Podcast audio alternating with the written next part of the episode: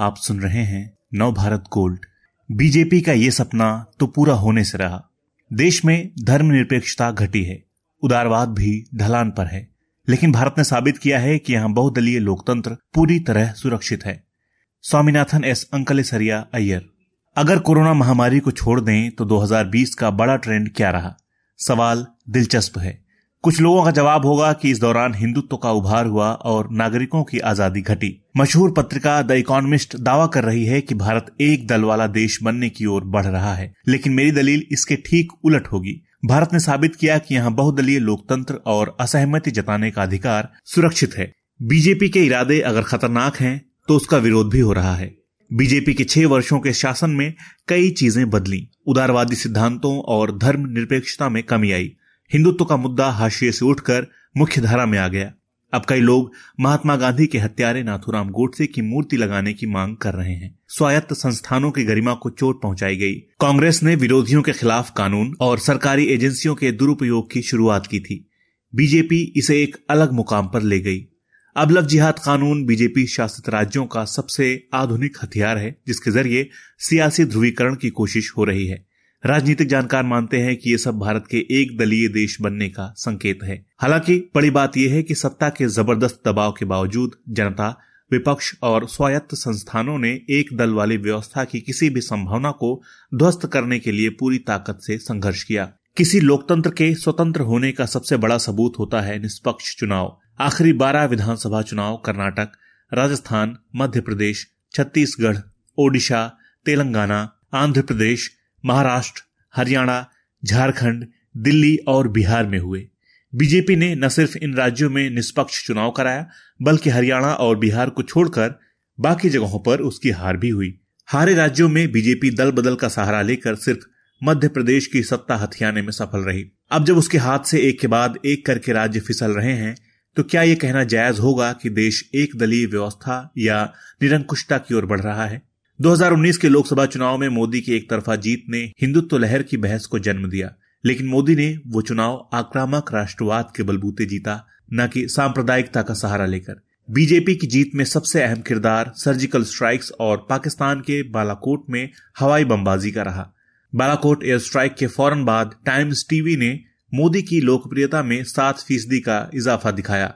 यही लोकप्रियता लोकसभा चुनाव में पार्टी के वोट शेयर में सटीक वृद्धि साबित हुई। 2020 का सबसे सांप्रदायिक चुनाव दिल्ली में हुआ। बीजेपी ने जामिया मिलिया इस्लामिया के स्टूडेंट्स और शाहीन बाग के मुस्लिम प्रदर्शनकारियों को देशद्रोही और पाकिस्तान परस्त साबित करने की कोशिश की, लेकिन जनता ने बीजेपी को सिरे से खारिज कर दिया। उसे सत्तर में से महज आठ सीटें मिली।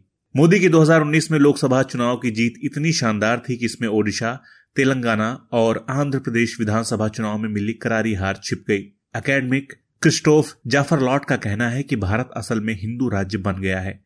उनकी बात उत्तर प्रदेश के संदर्भ में सही हो सकती है, लेकिन देश के अन्य हिस्सों में इसका कोई तुक नहीं। आंध्र प्रदेश में एक क्षेत्रीय दल वाईएसआर कांग्रेस को जीत मिली। इसके सर्वे सर्वा जगन मोहन रेड्डी ईसाई हैं।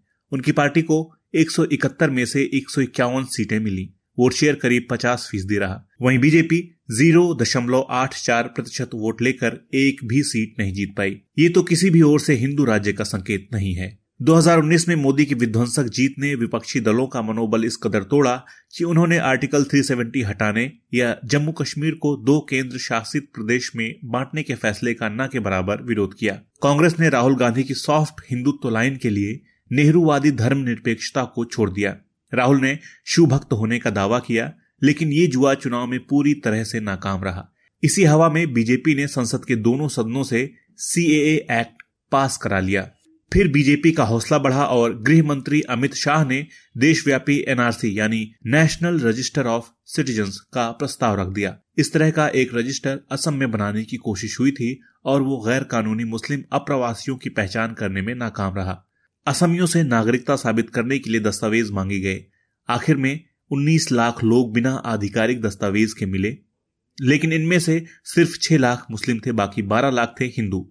बीजेपी सरकार का मुस्लिम अप्रवासियों की पहचान करके उन्हें वापस भेजने की योजना फ्लॉप हो गई। इसके बावजूद देशव्यापी एनआरसी का प्रस्ताव रखा गया। इससे देश में ज़रूरी डॉक्यूमेंट के बिना रहने वाले आठ करोड़ लोगों की पहचान उजागर हो सकती थी। इनमें से गैर मुस्लिमों को तो सीए के चलते नागरिकता मिल जाती। लेकिन मुस्लिम समुदाय में डर फैला कि उन्हें देश से निकाला या फिर डिटेंशन सेंटर में रखा जा सकता है। पूरे देश में स्टूडेंट्स ने एनआरसी के खिलाफ प्रदर्शन शुरू कर दिया। यही काम मुस्लिम महिलाओं ने शाहीन बाग और दूसरी जगहों पर किया। इससे विपक्षी दलों का भी हौसला बढ़ा। सभी गैर बीजेपी शासित राज्यों ने एनआरसी सीए लागू करने से मना कर दिया। पुलिस और प्रशासन पर राज्य सरकारों का कंट्रोल रहता है। इसलिए बीजेपी का यह सांप्रदायिक कार्ड भी फेल हो गया।